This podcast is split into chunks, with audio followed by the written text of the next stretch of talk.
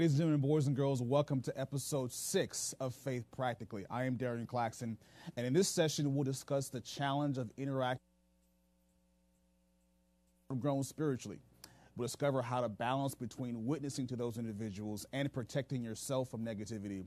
And we'll see two contrasting examples of the power of influence in the Bible.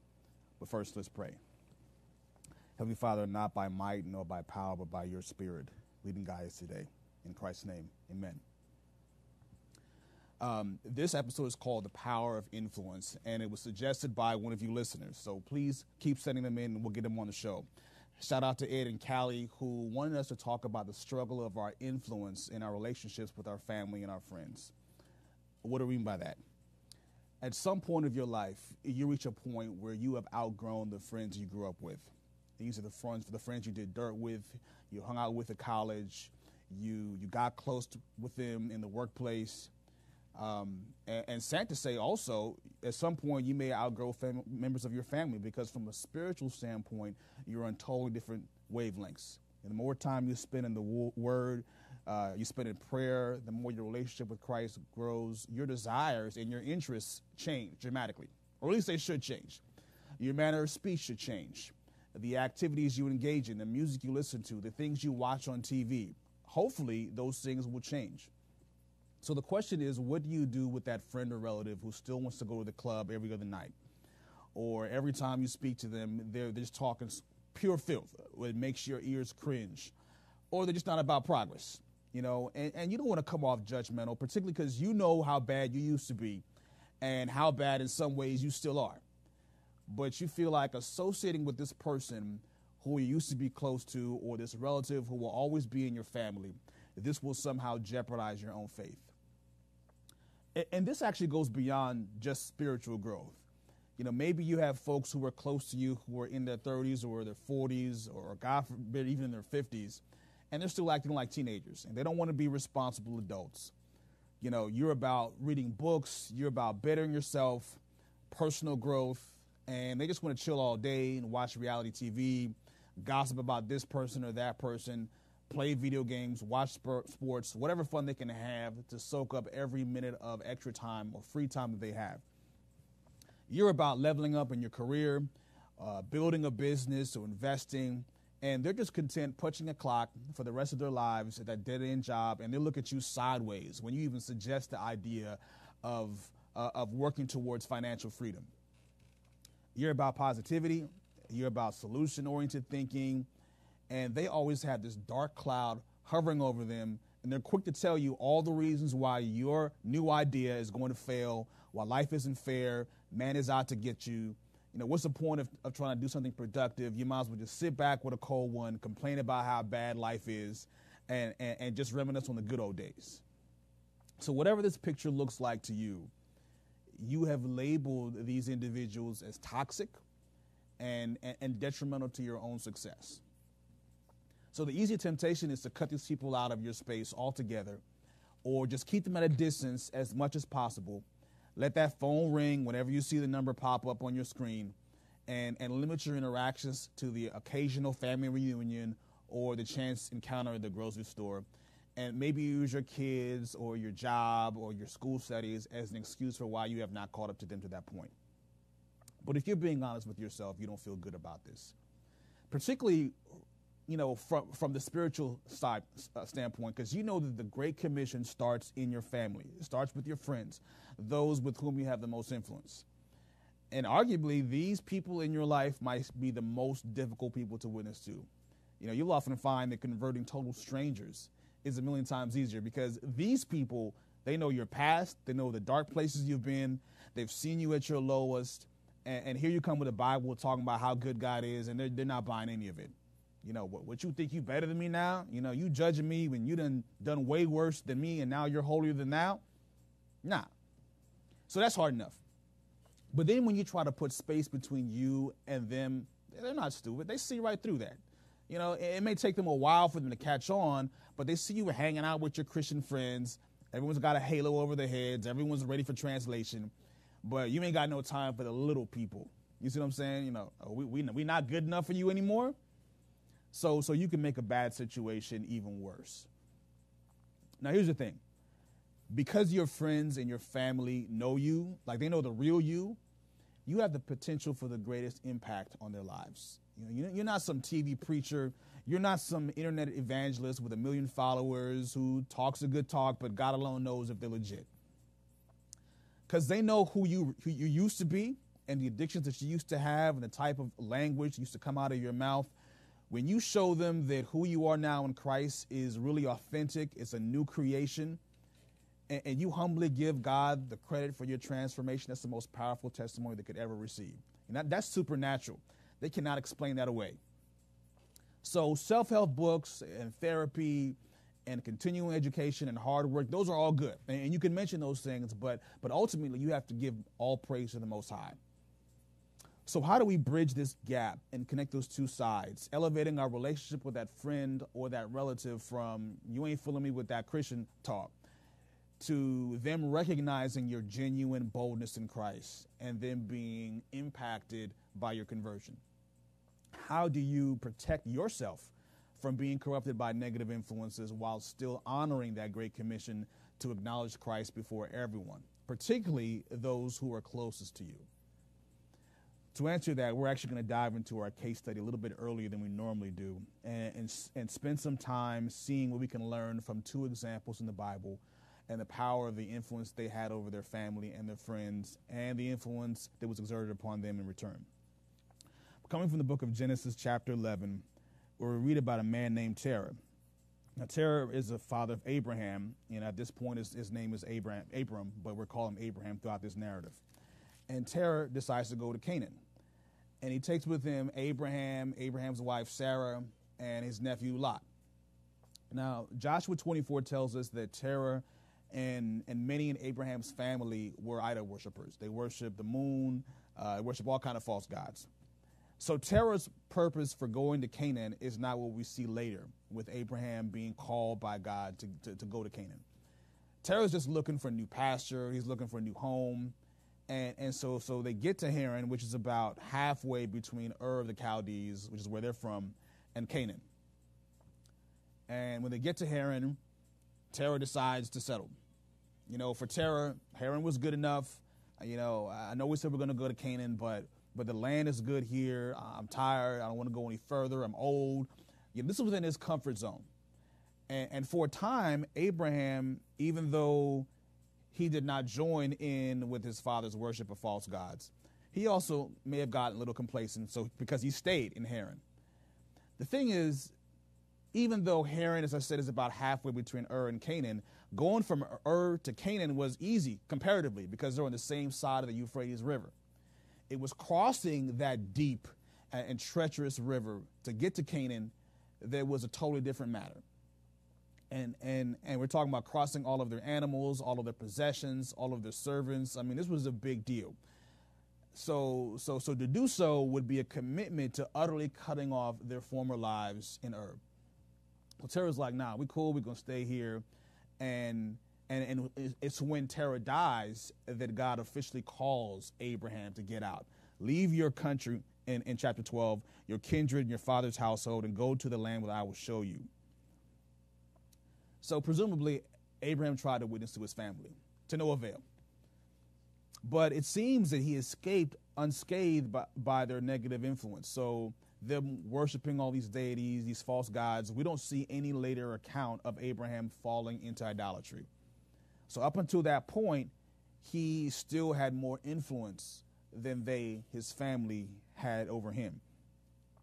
And under normal circumstances, it's very possible that God could have made a great nation out of him right there in Ur. You know, the test of faith and, and the test of being barren at their old age, he and his wife, all of that from a human standpoint could have happened there. But from God's point of view, He's like, if I'm going to do what I plan to do through you and establish this great nation of Israel from your seed, I need you removed from those influences. In other words, if Abraham stuck around, it's very plausible that he might have eventually gotten sucked in. So when it comes to you, and, and you trying to balance the influence you have over that that relative or that friend versus the influence they have on you, sometimes God will let you know straight up. You need to separate yourself from them, maybe for, for a time or maybe indefinitely. because I'm about to do a great thing in you, but I can't while you're still susceptible to those influences. There's another thing. Sometimes when you make a big transition, like Abraham crossing the Euphrates River, people will distance themselves from you without you having to make that, that uncomfortable choice. You know, I'm sure that Abraham's family at first tried to talk him out of leaving because the communal society of the people at that time, everyone lived among their relatives. But when Abraham was resolute and going to Canaan, come what may, they had no intentions of making that trek with him. So it was easy. It wasn't like this wasn't about Abraham dissing them or considering himself better than them. He had to do what he had to do, and they made the choice to not roll with him. You decide to be a Christian, you become convicted about some radical change in your life that God is calling you to do.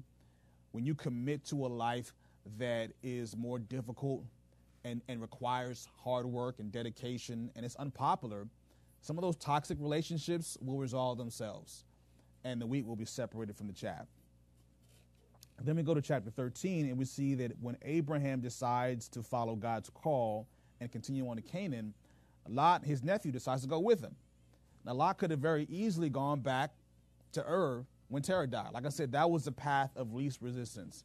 It could be like, man, God is doing something with you two. I'm not a part of that. I got nothing to do with it. I don't want to be a third wheel. But clearly, Abraham had influence on him. So he decides to say, even though this was an unknown territory, this was an unknown path, didn't make any sense, he decided to roll with his uncle Abraham. So they cross the river. They have this tumultuous pit stop in Egypt, which you can read about at the end of chapter 12, and they settled near Bethel. Now, by this point, Abraham and Lot they're, they're, they're wealthy. They're loaded. They've got sheep and oxen and cattle, and their possessions are so great that there's just this sharp contention between Abraham's servants and Lot's servants. Like they can no longer be in the same place. It's not enough pasture for all of the animals on, on both camps. So Abraham heads it off of the path. He's, he's like, you know what? This is a bad situation. Lot, I'm going to let you choose which way to go. Let's go our separate ways, and you get first dibs. Now, here's where good influence only goes so far because Lot should have deferred the pick to his wiser, older uncle. But instead, he decides to pick what he thought was a better option in his eyes, which was the plain of Jordan to the east, which was near Sodom and Gomorrah. And in verse 12 of Genesis 13, Lot pitched his tent towards Sodom. Now, notice he's not actually in the city of Sodom which he and everybody else knew was just full of wickedness. There was no question that was not a place to be, at least for God's people. So it says he pitched his tent and he's outside on the plains, not actually in Sodom. But then what happens? Presumably, he starts going to the city. I mean, you can't camp outside of Las Vegas and, and see all the lights and not just and just not go in at some point. You can't be staying in some little tent. Lot's wife is like, yo, we, we got we got loot. We got money. What are we doing in this tent? They got houses up in there. They got three and four story mansions, you know, bamboo floors, new countertops, new appliances. What are we doing in this tent? So he so he's a businessman, so he probably goes in and does some business, makes some friends, gets invited to parties here and there. Some he turns down, some he goes uh, goes to the casino, doesn't go in, just just checking it out from the outside. Or if he does go in, he doesn't gamble. He, he may go to the counter and order a club soda. He's not going to drink any alcohol. Checking out some of the houses, seeing what the market's like. But by Genesis chapter 14, we see that Lot is now living in Sodom. So he's moved from the plains outside the city to chapter 14, where he is actually in Sodom. Now, at this point, um, Sodom and the four nations that they are allied with revolt against King Chedorlaomer, who he's the king of Elam, and and three and his three compatriots, um, they've had Sodom under subjection for 12 years, paying taxes to them, and, and Sodom decides to, to revolt. We're changing the conditions. We don't want to pay anymore. We're out. So Chedorlaomer and, and, and his squad they come through, wipe out their armies, uh, ransack the city, and they take the people of Sodom captive, including Lot and his family. So they stayed in the tent. And, and what does Abraham do? He finds out he about the attack, finds out his nephew is in a bad situation. Does he abandon Lot altogether? You know, he, he could have been like, you know, I told him, I t- told him them Sodom folks was not to be trifled with. I told him not to hang out with them. You know, this is God paying him back for not for, for not letting me have the first choice. No. He gets up, gathers his little army of 318, puts himself in harm's way, and they rescue him. It's actually a very similar story to Gideon and his 300, how they attack the Midianites from all sides, they surround them. And Abraham and his little army pursue the enemy, drive them out, and they rescue everyone. Here's the thing when God separates you from someone that you were close to, or he shows you through an untenable situation like the one between Abraham and Lot, that that relationship could not continue its current course, even from a distance, you're looking for any and every opportunity to witness, not condemn. And when they get into trouble, you're looking for any and every opportunity to rescue and to help, not pass judgment but you're not going to enable them either. And and this is the same situation with Lot. Like this should have been a warning to Lot. Because even though Abraham probably spoke in love, you know, he, he, he didn't judge him, he wasn't condescending after he rescues him and they all survive by the skin of their teeth, he likely suggested, you know, maybe Sodom is not the place for you.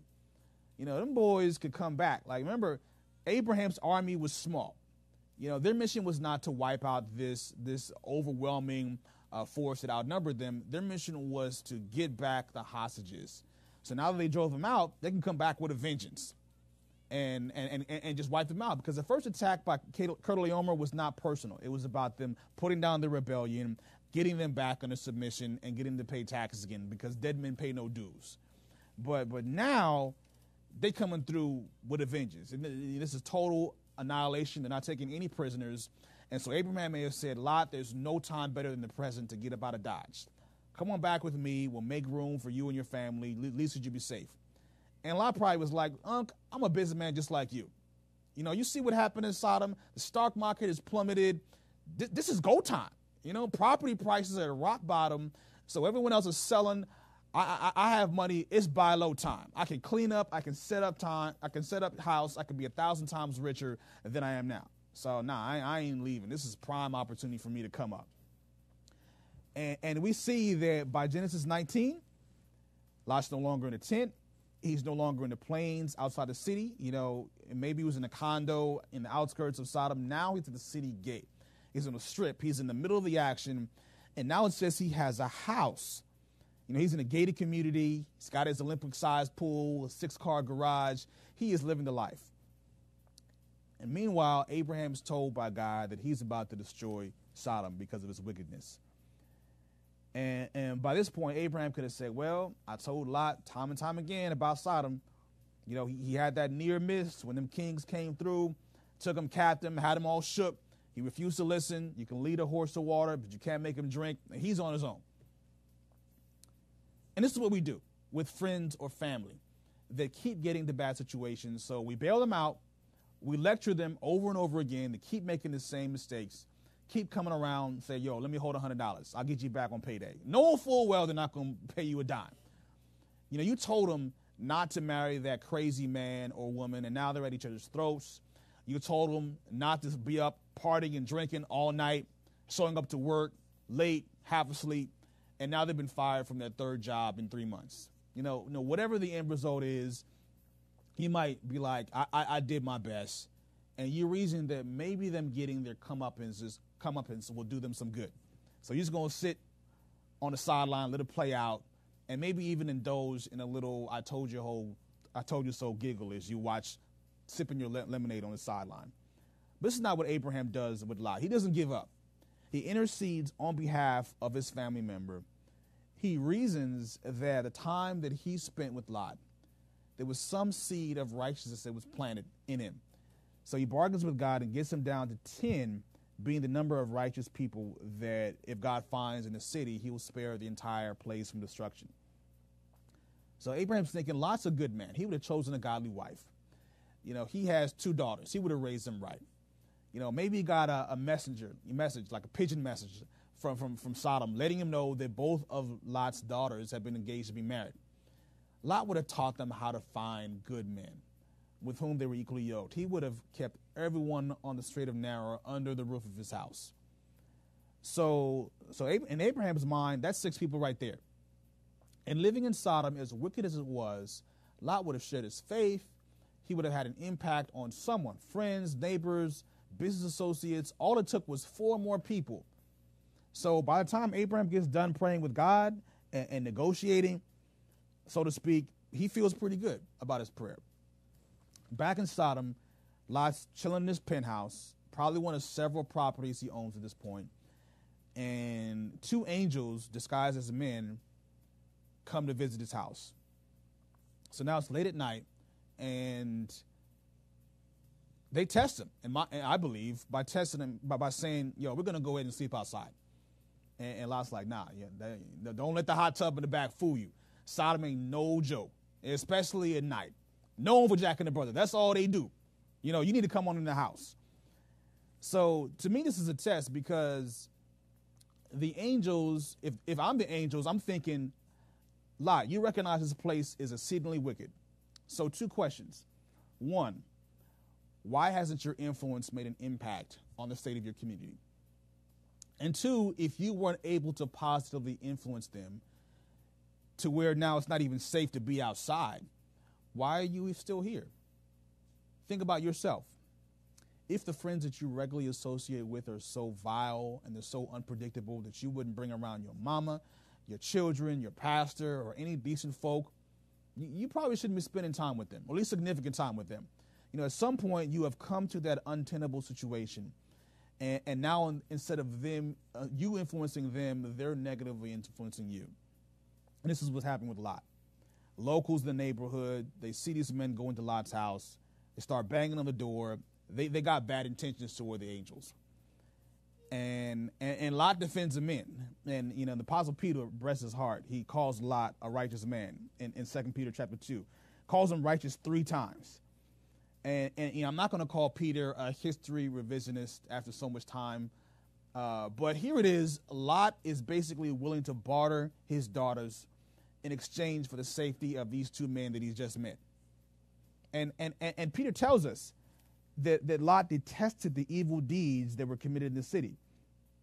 And it seems that Lot had kept his friends at a distance, didn't want to piss him off or whatever. You know, they even tri- chide him as being a foreigner, you know, as, as being a hater when he tells them, please don't do this thing.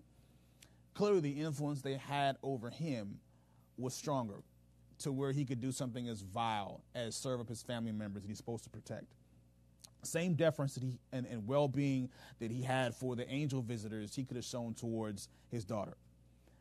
And the men who were attacking thankfully they don't accept the deal. They break down the door or they try to break down the door get in. And they, the angels intervene at this point. They strike the men with blindness and they tell lot yo go snatch up any friends or family that you have in the city because this place is about to go up in smoke any minute lot tries to warn his sons-in-law but they laugh at him which is also is amazing because at that time of arranged marriages, Lot would have picked suitors for his for his daughters. So so these are the men that, that Lot chose, not godly men, not men who would have recognized the evil in the city and, and be like, yo, you know, let, let, let's roll. The net sum the net sum of his influence was zero. So the angels end up literally dragging Lot and his wife and his two daughters out of the city before fire comes down from heaven and consumes the cities. So we're talking about the power of influence. And despite Abraham's best hopes and his most fervent prayers, during the years that Lot spent in Sodom, he had not positively influenced, influenced one soul. That benchmark of 10 righteous people wasn't even close to being met. So that's why judgment was coming. His wife was not impacted. She was saved only to be lost when she looked back because her heart was still in Sodom. And his daughters, who concoct this scheme to get him impregnated by their father. You know, these are the individuals that Lot should have had the most impact on. Um, you know, as, as a man, that is what you're supposed to, to, to do. Your family should be the first people to give that influence, that positive influence. His daughters get him liquored up on two consecutive nights, and, and, and I still can't imagine Lot being so hammered. He just knows what's going on. But even if you give Lot a pass for the first night, to fall for it again, nah, nah, bro. So Lot clearly had some issues. And again, he's called a righteous person. And I like to think it's because he had some time after this whole ordeal to reflect and repent. Just like Solomon, after all the foolishness that he did with, with the heathen women that he was tied up with, and eventually he has a moment of clarity and he writes a book of Ecclesiastes. I imagine Lot had some time after the fact. So, what can we glean from these examples? Let's move over to self check. Ask yourself what kind of influence do you have on those closest to you? Do people feel better about themselves when they're with you? Do they feel empowered and encouraged, or they feel stupid? Do they feel less than than than worthy? Are people comfortable going to you with gossip? Are people comfortable cursing around you, or are they guarded? You know, maybe they do those things for a while, but then they stop, start apologizing every time it happens. And if that's the case, why? Or are they are they afraid of you being critical, and they're just changing while they're around you, or they genuinely don't feel a need to engage in that kind of behavior because your example makes them want to be better? How do you respond to untenable situations with those that you feel that you have outgrown? Do you often make that excuse? Well, you know, I, am in the relationship building phase. You know, I don't want to make them uncomfortable or, or come off condescending. But like Lot, you just stay in that phase indefinitely to where the net sum of your influence over them is zero. If the people that you are close to are toxic, and you see this, I got the same questions for you that I have for Lot. Number one, why hasn't your influence made an impact on the state of your community, on the state of those individuals who are close to you. And number two, if you weren't able to positively influence them, then why are you still hanging around them? If your city was in danger of falling under God's judgment, how many people would be saved? How many of your neighbors would be survived? How many members of your family would survive? Would you survive or would you succumb to those influences? Would you be dragging your feet when it was time to leave because judgment was coming? Because you have been impacted by their influence more than they have. Who is influencing whom more? You know, you or them? What impact has spending significant time with them had on you and your passion and the way that you speak and your free time activities? What impact has it had on, on, on your spiritual walk? Are you praying less or more? Are you studying less or more? Because Abraham, we see he was a good influence on his family, whether it was Terah or whether it was Lot, but he separated himself from them when the situation became untenable or when the, the influence exerted upon him was greater than the influence he exerted on them, or when God specifically commanded him to get out. So let's take Abraham's example. When you reach that point that you have to put distance between you and a close friend or relative, pray about the situations that come about between you and them. You know, sometimes it's a situation that God is telling you clearly, I'm, I'm letting you know it's time to cut, to sever that connection for the time being. But even if you get to that point, never stop interceding on behalf of them. Always pray for and, and take advantage of every opportunity to reach out to them. And always use bad situations they find themselves in, not as a means to throw I told you so in their face, but rather as a means of witnessing to them with the contrast of your own life. Take some of the counsel we've discussed in past episodes about praying before you speak and act, uh, being transparent, being authentic. And if you haven't been consistent in displaying the love and the character of Christ to them, don't make excuses or act like it never happened. Suck it up, own it, and acknowledge it. Either our faith will separate us from the world, or the world will separate us from our faith. We have a responsibility to those in our sphere of influence to do whatever God empowers us to do to save them. But at the end of the day, once you have sounded that watchman's alarm of, of danger to the, your friends and your family, and, and they're not listening, you got to sing that song. I'm on my way to Canaan land. If my mama don't go, if my father don't go, if you don't go, don't hinder me. I'm on my way. Praise the good Lord. I'm on my way. Let's bow our heads for prayer. Heavenly Father, we know that you have put people in our lives, not just for us to be witnesses to them, but for them to have an impact on our lives. And, and for our interactions with them to be part of the salvation process that we will find us to be ready when you come for us. Father, you know how difficult it is for us when we want to do right and, and stay on the path for salvation. And, and, sometimes we look at these people that you've placed in our lives as liabilities, as, as difficulties, as hindrances to, to us making our calling and election sure. And, and, I ask that you forgive us for the times we've been condescending, times that we've been a bad example, you know, we've been a bad influence, we've been a bad representation of you. Help us to make up for lost time, uh, if, if that is the case. Help us to portray you in a manner that they will see that only you, it is only the power of your spirit on our hearts that is changing us from the person they knew however many years ago to the person now that we are now. Give us words to speak, give us eyes to discern when it's time to move forward, when it's time to stand pat, and when it's time to leave a, a relationship. And when we sever that connection, keep us faithful, Father. Keep those individuals on our hearts and our minds as we pray for them. And, and when we have opportunities to reach out to them and to offer assistance, soften our hearts that we can respond in love and continue to be that testimony so that all of us in the end can hear those words, well done, good and faithful servant. All these things we ask in your son's name. Amen. If you're watching live, we have another episode coming in, in about one minute.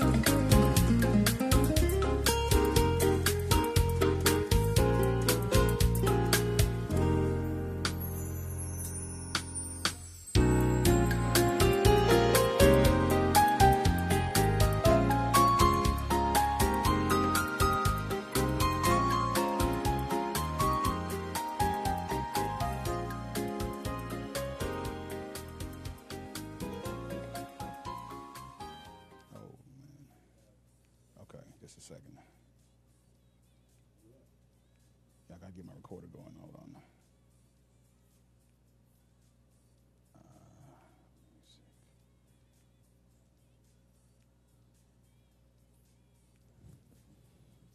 Uh, Ladies and gentlemen, boys and girls, welcome to episode tw- seven of Faith Practically. I am Darian Claxton, and in this session, we'll see why we should abandon the usage of a phrase that's very popular in Christian circles. We'll talk about the underrated power that we have of free will, and we'll see a biblical example of why we cannot blame the devil for the things that we do. But first, let's pray. Heavenly Father, give us understanding hearts that we may discern between good and evil and walk in your ways. In Christ's name, amen. There is a saying that we as people of faith often use. Bad things happen to us, uh, loved one gets unex- unexplainably sick, we have endless trouble at work, we have marital problems, constant financial difficulties, kids acting a fool, whatever. And we say, well, devil is busy. Go to church, someone asks, how was your week? And, and you say, you know, devil's been on my case, been attacking me left and right. Or let's say you commit to improving your prayer life, improving the time that you spend in the Word, improving your relationship with God. But every time you try to do one of those things, uh, something comes up. You, so you say, The devil's got me so caught up, it's got me so distracted all week. You know, I, I don't know what to do. So this episode is entitled Stop Blaming the Devil. And, and first, let's establish a few things. Is the devil an independent adversary of the Most High? and all who choose to be faithful to him? Yes. Do the devil and his minions wreak havoc on this world on a daily basis? Most definitely. Is there an intense spiritual battle between God's angels and the devil's angels, and we're caught in the middle? And it's only by the mercy of God that we're not wiped out? No doubt. But let me tell you what happens when we say the devil is busy or, or some equivalent statement, which is that which is true. He is busy, but here's a problem with that. There's actually two problems. The first is that it minimizes the power and sovereignty of God, which we'll focus on on a later episode. But we know that the devil's only desire is to steal, kill, and destroy. Like if he had his way, we would all be wiped out. He hates every single one of us. Those that serve God, he wants to snuff them out so they can't influence others to be saved and, and those on his squad, he wants to cash them out while there's still chips on his side of the poker table. So the Holy Spirit doesn't get to them and soften their hearts and they end up being converted. So he's not thinking about anything but our destruction. And when we say the devil is busy, it, it, discounts the fact that all of this is within the framework of God's control. You know, the Bible says all power has been given to Christ, and He has given us authority over all the power of the of the, of the devil. So, so devil, devil does not have any real power. Satan is not turning up the heat. You know, we may think that if we decide to follow Christ or go into to a ministry or do something powerful for him, then all of a sudden it seems like the devil's attacks are ramped up. But the devil's not doing anything otherworldly. God's the one who's turning up the heat, who is allowing those attacks that are always there to come through more intensely, even to, either to get our attention or to move us off a state of complacency or maybe it's to remind us that we get to rely on Him more, to ultimately refine us and those around us to be saved. So devil ain't running things. He's just a sergeant who ultimately has to take orders from the general. So so let's give the general front page of our press and let's relegate the sergeant to a footnote in the classifieds. So that's the first thing. Saying the devil is busy, busy or something to that effect minimizes the effect and the sovereignty of God. And the second thing is this mindset gives us an excuse to not be accountable for our own actions. You know, many of the attacks that we credit the devil for are really just the consequences of our own deeds. You know, if it's pouring rain outside, torrential rain, and you go out without an umbrella and you come in all soaked, will you blame the rain for getting wet? No. You know, you, you blame the fact that you went out without an umbrella, without the proper clothes or equipment. Rain is going to be there regardless. And likewise, the devil's going to be there regardless, doing what he does. And it's through our disobedience that many times we give the devil legal authority by going outside. Um, but even still, God is continually cushioning the blow. So he lets in enough to shake us up, but not more than we can bear. You've seen the cartoons where, you know, someone is struggling to make a decision, maybe they're tempted to do something wrong, and an angel pops up on one shoulder and the devil pops on the other shoulder and they're going back and forth and this person's caught in the middle. But the truth is, we don't need the devil on our shoulder. You know, we were conceived in sin, we're shaped in iniquity, we do just fine all by ourselves. So, and if you don't believe that, you look at a baby. The baby is the most selfish creature on the planet. All the baby is thinking about is what he needs, what she needs. They don't care uh, about the fact that you haven't gotten any sleep. You know, you're trying to eat, you're trying to work, you're trying to live your life. They must come first. And that selfishness doesn't go away with age. It, it just changes its form, you know? So, so for example, if you have kids around a table and they're all eating pizza and they get to the last slice, everybody wants it, everybody's grabbing it. They don't know any better. But then you have a bunch of adults around the table and there's one slice of pizza left. Now, everybody knows it's rude to grab, but everyone still is like, I, I want that piece of pizza. And everyone is, you know, fake sincerity. Oh, you have the last piece. You have the last piece. But inside they're like, please say no. Please say no because I want that piece of pizza. And we don't have to be taught to be selfish. You know, a toddler doesn't have to go to school to learn how to throw a tantrum, to learn how to be disrespectful, to learn how to misbehave or be disobedient. It is innate inside of every single one of us. So the devil is not causing us to sin, he is just fanning the flames that already exist. If the devil died tomorrow, now I know Revelation uh, portrays what his, what his fate will be. But just hypothetically, if the devil died tomorrow, you think people would stop being greedy, stop killing, stop stealing, committing adultery, uh, being prejudiced, being misogynistic, being rude? No. Now, would things be better? Of course. But sin is already here until Christ comes again. The effects of sin are on this planet, they're inside each one of our hearts. The bottom line is when we give credit to the devil, for what he does, it really discounts the power of choice that we have. There's nothing like the power of choice. Now, you realize the devil does not have any free will. Like, he had his choice, he's locked into his choice, so he has been existing for thousands of years dedicated to the choice he already made. He, he, can't, he can't change at this point. But we as humans, while we still have breath in our bodies, we have free will, and the devil wants to snatch that or, or, or give the illusion that we don't have a choice. It's too hard to live a godly life. It's too hard to resist temptation.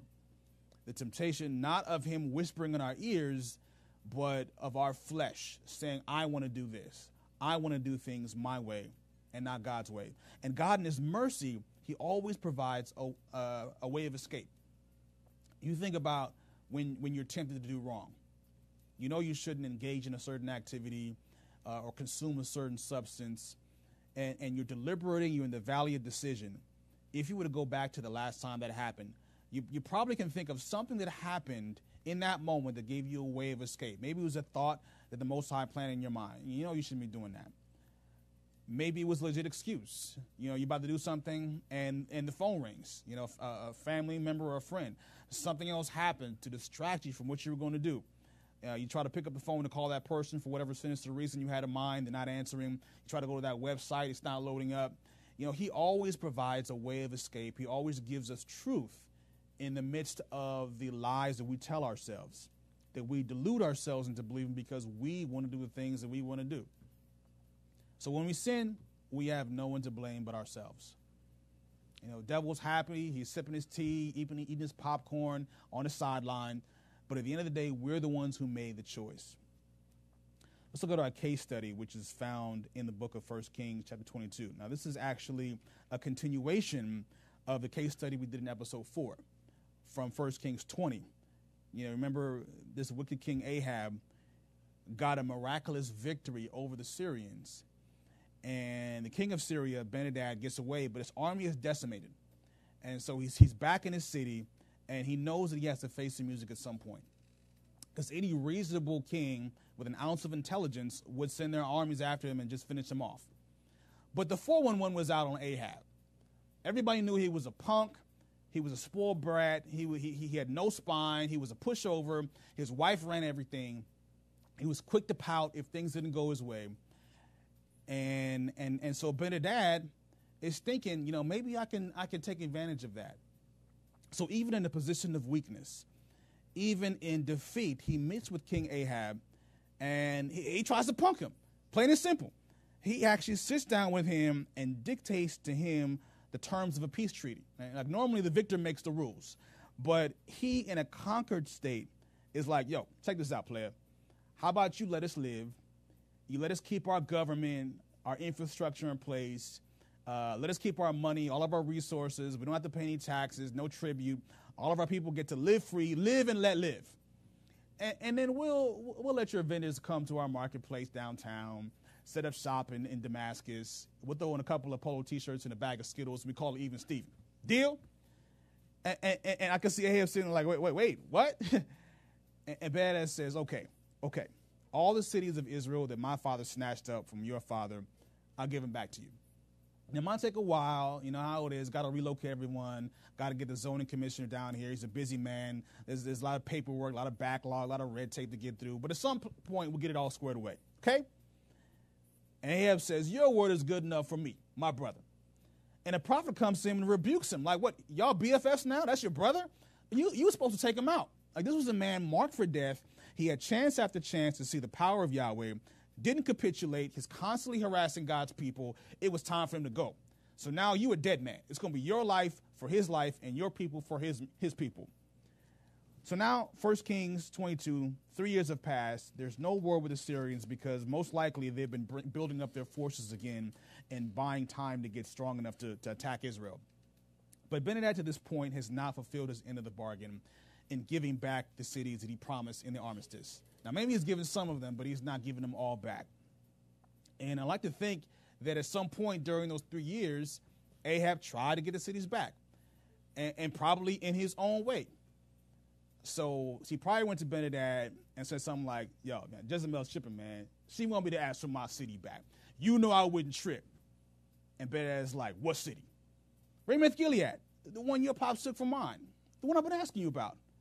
Oh, that city. Ain't know you want it back, homie. It's right over here. But I got a confession to make. You're not gonna like it. That's my city, punk. Come get it. You want some of this? Ahab's like, no. So he goes running back to his officials with his tail between his legs. He's moping, he's pouting, as is his wont. And he's like, oh, I asked Benadad about turning over Ramoth Gilead back to us, and he won't do it. I was very reasonable but I get no respect from him. That's my city, my city. I want it back. What are we gonna do? And the official's like, yo, bro, you the king, man. What you asking us for? So at this time, Jehoshaphat, the king of Judah, comes comes by because his son has just married Ahab's daughter, which is asinine of itself because Jehoshaphat is actually one of the few good kings of Judah. You know, and for good reason. We don't see a lot of interaction between Judah and Israel. But Jehoshaphat comes through, and Ahab sees opportunity. And so, so, so he tells him, Jehoshaphat, my God, I'm scared of Benadad. I'm scared spitless. He's a big man with a big army. He's in my head, but I, I need my city back. And I hear good things about you. I hear the Lord's blessing you. Everybody's intimidated by you. We even got the Philistines and the Arabs paying you tribute. I need you. My guy, I need you on my squad. Please help me, please. And Job was like, calm down, bro. I, I got your back, man. Here's a Kleenex. Now, of course, he had no business allying himself with this evil king Ahab. But he does have the wherewithal to say, yo, before we do anything, we need to ask the Most High, get his blessing. Now, understand that at this point, Ahab needs no convincing he has Jehoshaphat on his team. He, he really wants his city back. He's determined to go, come what may. But because he knows Jehoshaphat's a godly man, and he needs Jehoshaphat more than Jehoshaphat needs him, he appeases him and trots out these 400 so called prophets of Jehovah. And they all give him the green light go up, Yahweh will give you the victory over Syria. Now, these are not prophets of Baal or prophets of Ashereth. Um, you know, Ahab's not going to risk insulting Jehoshaphat by having some some some idolatrous prophets come through there. And, and, true prophets of Baal would never speak in the name of Yahweh. So these are fake prophets. These so-called prophets of God promise success, but Jehoshaphat's not buying it. He smells a rat. He's like, I, I heard about your, your y'all wicked kings of Israel. Y'all y'all y'all ordain anybody who wants to be a prophet. You say, come on in. Anybody wants to be a priest, you don't look at their resume, you don't look at their lineage, you don't look at their track record. You just stamp approval and let them do their thing. I need someone who's legit. I need someone with a beard, with a gruff voice, hasn't taken a bath for a while, has got a haggard appearance because he's been in jail for, for rustling some feathers and ticking people off. Seems like you, all you got is yes men. And Ahab says, maybe not. I know a guy. But I can't stand him. He, he always has something smart to say about me, always prophesying doom and gloom. And Jehoshaphat is like, hold up, let me get this straight. You have somebody who's a prophet of God who doesn't like you, wicked King Ahab, and you don't like him. Oh, oh, this is gonna be good. Where's my popcorn, man? This is this is the man we need to talk to. Bring him in. So his messenger goes to Micaiah, who's a prophet who scholars believe is the same prophet who prophesied against Ahab about Ben-Hadad, lecturing him for letting him off the hook in chapter 20. So Ahab doesn't want to hear his mouth because now things have gotten out of hand with Ben-Hadad, and he doesn't want an I told you so speech. But he knows he has to placate Jehoshaphat. So he sends a messenger to go get Micaiah the prophet. And the messenger tells him, yo, everyone's on the same page, predicting success for the king. So don't make waves. Just just play ball. Just play cool. So so Micaiah comes in and Ahab asks him, Shouldn't I go up to Ramoth Gilead? And Micaiah trolls him. You know, he's thinking, You've already made up your mind. You don't really want to know God's will. You just want your opinion to come out of my mouth. So ain't no point in asking me. So he tells him, Go up. Yahweh give you Yahweh will give you the victory. That's what you want to hear, right? And and Ahab just hears the sarcasm and the shade just dripping from his mouth. And, and he, he knows Jehoshaphat's watching and is going to get upset and see through this. So before he can object, he says, Micaiah, stop playing games. I want the truth. And Micaiah says, You can't handle the truth. Because real talk, y'all going to lose. Bottom line. How about them apples? And Ahab told, turns to Jehoshaphat and says, I told you. See, he's always got something smart to say. He doesn't like me, always trying to rain on my parade. And Micaiah continues, and this is where it gets interesting. So he relays this vision that he has where he saw God sitting on his throne, and the whole multitude of heaven is standing around him, and God says, Who will entice Ahab to go up that he may fall at Ramoth Gilead? So you have different ideas being thrown around. This is a brainstorming session going on. And then one spirit comes forward and says, I will persuade him by being a lying spirit in the mouth of all of his prophets and, and, and God says, you know, I think you're onto something. Go and do what you do. Now, the question is, who is this lying spirit? Because, you know, we know from the Bible that God cannot tempt anyone. That James says that. We know from numerous verses in the Bible, God cannot lie. He is truth personified. So this cannot be God. It cannot be any of his agents. This is none other than Satan, the father of lies himself, or somebody under his command, but most likely is Satan because we see in the book of Job a similar council of heaven comes together and and and Satan is there and and he's given permission by God to go do what he wants to do. So here God has allowed Satan to do evil, but he's also sent truth. And even though Ahab by this point he's sold he's sold out to the devil, he's consumed with wickedness, there's really no hope for him. God in his mercy still gives him an opportunity for salvation. Know, Micaiah is telling him all these prophets have a lying spirit, they're leading you to your death don't listen to them. So Ahab gets mad, throws Micaiah in prison, goes out into battle, and gets killed just like was prophesied. Now, we can blame God for what happened. You know, the text even says that the Lord has put a deceiving spirit in the mouths of these prophets. But clearly, we know that it was Satan's lies. And yet, it's still, we can't blame him either. Because Ahab already made a choice to do evil this whole time. Like, he was already dead set on going to get his precious little city back. He didn't need the devil. That was the icing on the cake. You know, that those prophets telling him the victory was coming was affirmation versus information. And, and the word of God was just as available to him as the word of the devil. So if we were to retell this story without the false prophets, with the lying spirit of Satan, and without the word of God, via, via Micaiah, Ahab would have gone. Anyway, and even if there were no false prophets, just the word of God, we can argue that Ahab also would have gone because when has Ahab ever listened to the voice of God? You see what I'm saying? So this was a choice made by Ahab and Ahab alone. Because God knows when a person is lost, uh, but Satan doesn't. He ain't taking no chances. So he will continue to fan those flames to make sure that that person who is chosen to reject God will indeed be lost forever. So, how does this apply to our lives? Remember that you are always a deciding vote. You plus God is a majority, and you plus the devil is a majority. So the devil and God they cancel each other out because the decision between life and death has been placed squarely on your shoulders. God tells us in Deuteronomy, I have set before you life and death.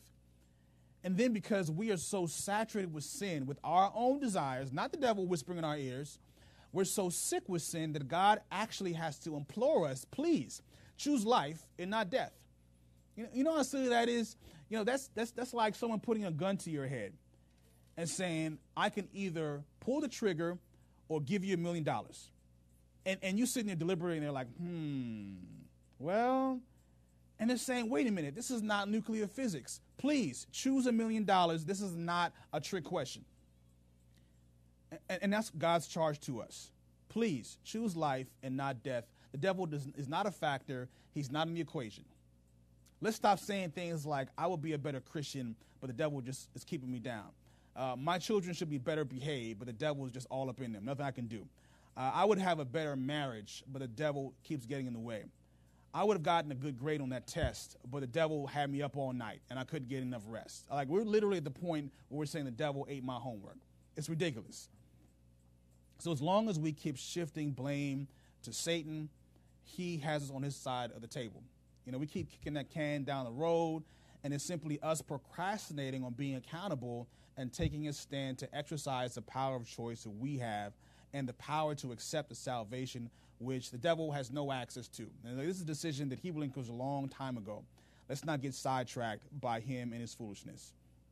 So let's transition to self check. When you're going through a trial, first thing you should ask yourself in prayer is what is the reason for this happening? What's going on behind the scenes? Because there are two reasons why you have trials. One is because something that, that you've done, whether by commission or by omission, that has essentially put you outside of God's protection. You know, in other words, devil's always attacking. he's always got this maelstrom of flak attacks aimed at every single person on this planet, just like that rain or hailstone that's outside, and and you've been inside under the protection, but you decide to go outside into the rain without a raincoat, without an umbrella. So God allowing that consequence to come through is His way of letting you know that you're on a destructive path. So that's one thing.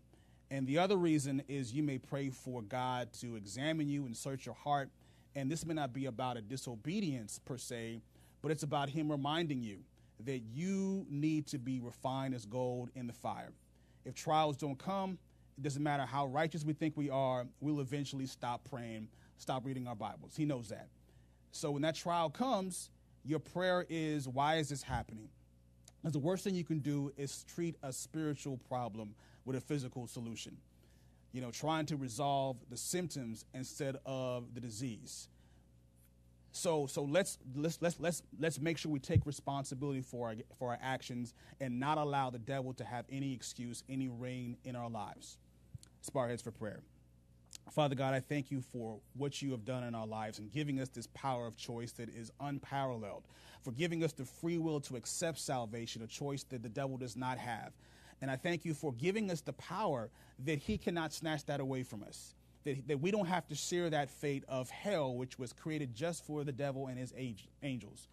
So I'm asking that you give us the courage to exercise that, to not blame the devil, to not blame uh, folks in our lives uh, for the decisions we make, for bad things that happen, for our circumstances, for keeping us distracted. We have to take responsibility, which you have given us.